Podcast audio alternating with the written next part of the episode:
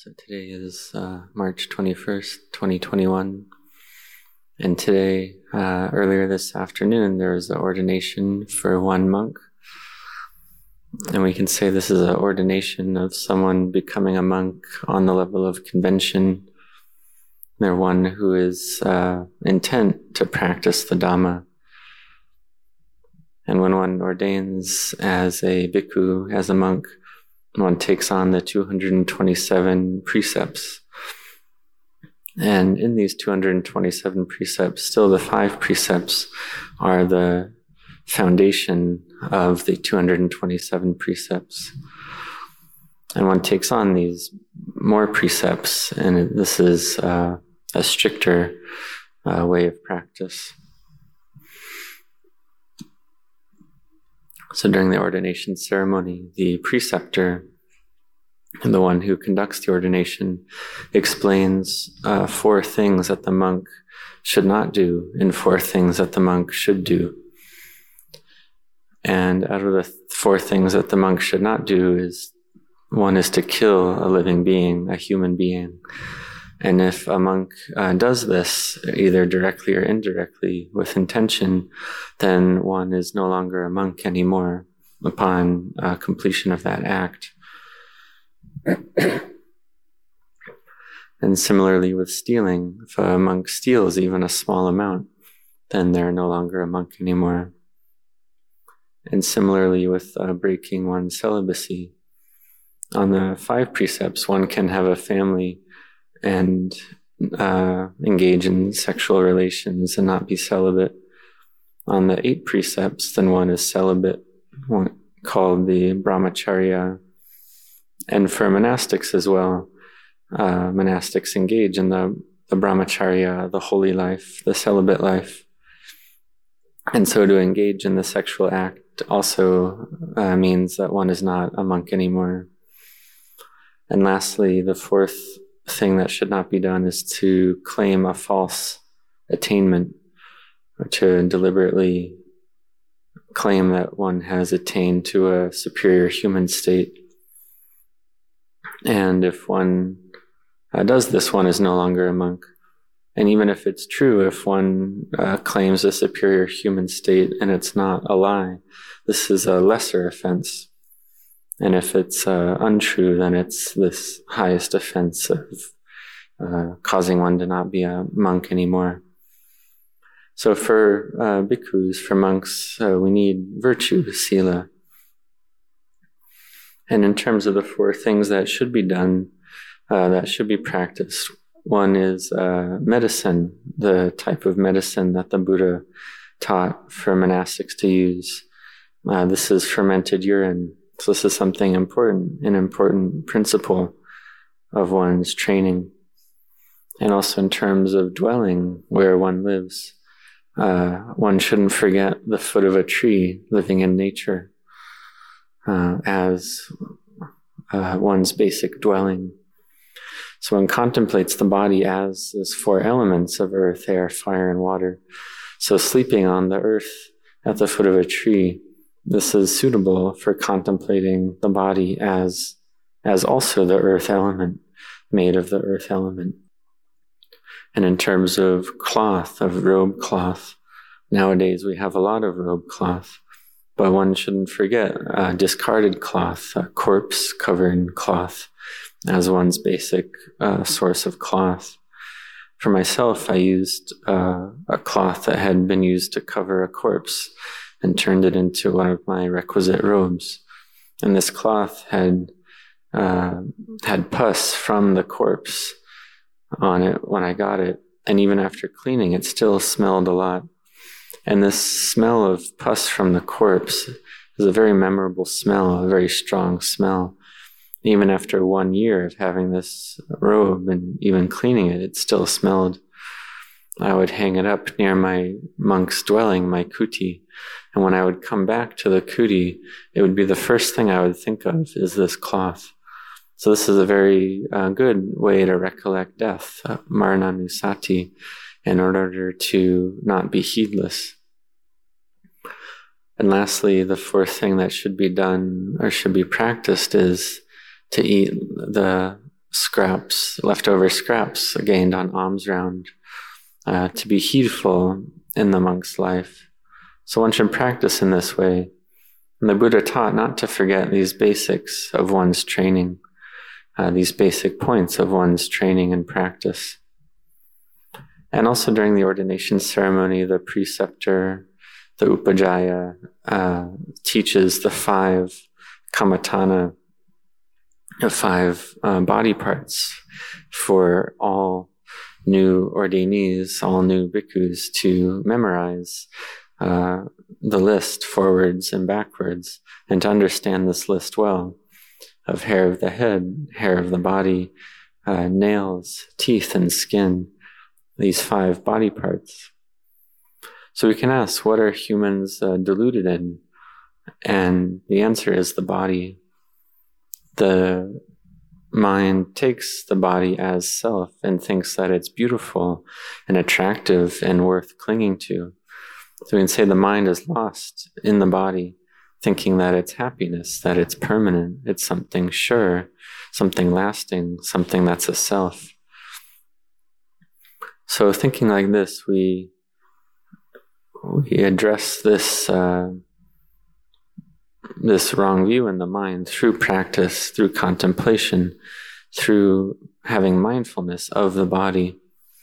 And we can see that these five body parts of hair of the head, hair of the body, nails, teeth, and skin, they cover the exterior of these bodies. And we see them as something beautiful. So we should contemplate are they really beautiful? Is that really true? In the way of the world, thinking in the way of the world, uh, people say that it is beautiful. Especially one can look at teeth that are freshly cleaned and uh, nicely cleaned, and one thinks, oh, they're so beautiful, so very beautiful. But the Krubajans, the great teachers, uh, teach that, well, these teeth are going to hurt, they're going to get sick, they're going to degrade, they're going to become very painful. And uh, when the teeth decay, it can even reach the point where one can't eat anymore. And even just 30 seconds of intense tooth pain can be a very torturous kind of suffering. So we see that these te- teeth degrade, uh, they decay. Or we can look at the skin. Um, the skin has bacteria all over it all the time. And if we don't clean the skin regularly and often, then these bacteria ever increase. And similarly, the bacteria on the skin, there's also bacteria in the hair, on the head, on the scalp. So we contemplate that it's actually not beautiful. And when we just discard the body and let it go, we see that it's uh, dirty, it's something unappealing, unattractive, and unclean.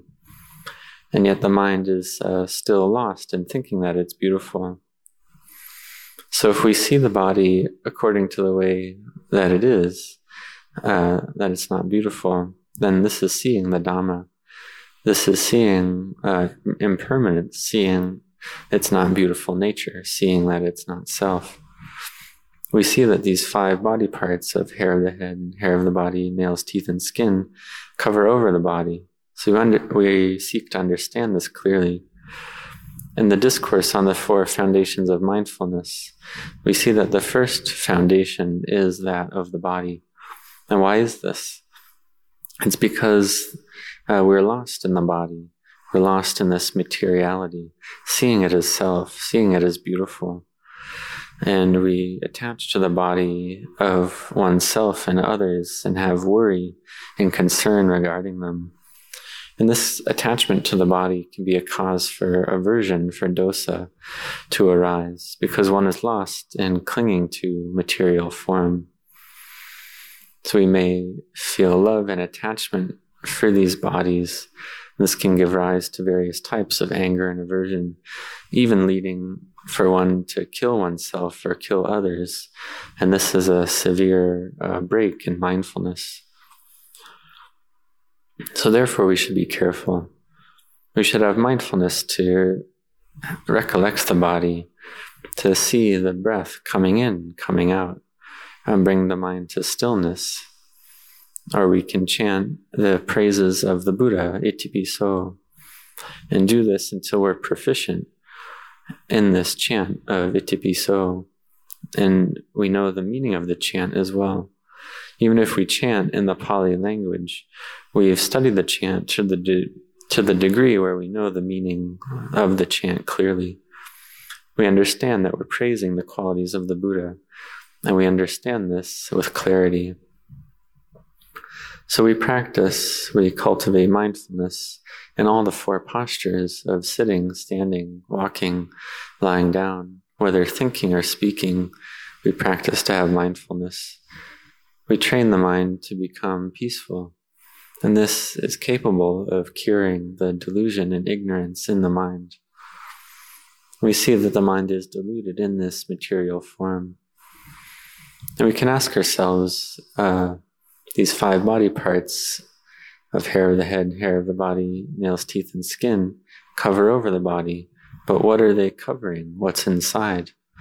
And we see that there are many things. Uh, there's uh, new food, undigested food, there's uh, digested food, feces, there's tendons, uh, muscles, bones, bone marrow, uh, liver, lungs, intestines, stomach, uh, um, brain, and so on. So we contemplate this, we practice to see this clearly. We see that the uh, inside the skull is the brain and this is something that some people may cling to a lot. They feel like, oh, we really can't touch the head. This is something that one shouldn't touch.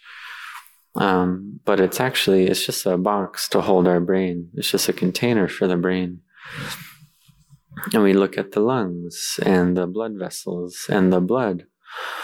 And uh, we contemplate these various body parts and components of the body, including the the liquid parts and the the solid parts as well.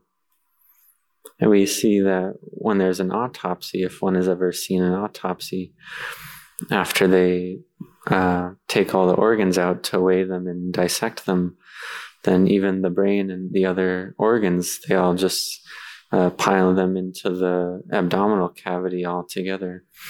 And seeing this can be very disenchanting, seeing all these organs all uh, put in there, mixed together in that way. There was uh, at one time when Luang Pu Cha was visiting England, there was a meeting of many doctors, and there were about 30 to 40 different corpses that were all frozen in various postures in these uh, containers. So, looking at these various containers, one could see all these different corpses in these different postures. And this is something that is very disenchanting to witness. So, we contemplate this body as something not beautiful. We look inside and we see that what's inside the body is not something that's beautiful. So, we contemplate this and become proficient in it to the point where the mind becomes at ease, becomes collected and peaceful. And we can contemplate the body whether sitting or walking. And if the mind is not peaceful, then we chant first the praises of the Buddha, the Dhamma, and the Sangha. And then we contemplate the body afterward.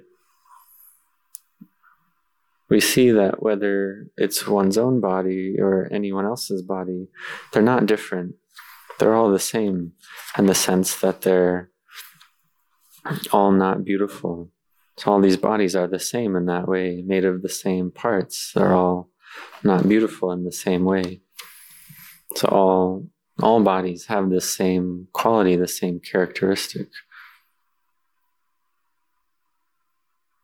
We see that the eye uh, sees the form, sees the form of a body, and what is it really seeing? Uh, the visual input of the human body, one's mostly seeing the skin.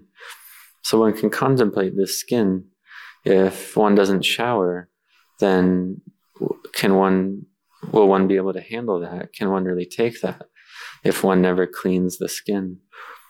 And one sees that one is always putting on clean clothing. So if one doesn't clean the clothing either, what would that be like? We see that the skin and the clothing must be cleaned often. And so, also going on alms round, we contemplate these four elements. And the body is composed of earth, air, fire, and water. And that all the food that we take in is also made out of these same natural elements, these elements of nature, just the same as the body. So these four elements in the food, they enter the body and sustain the body.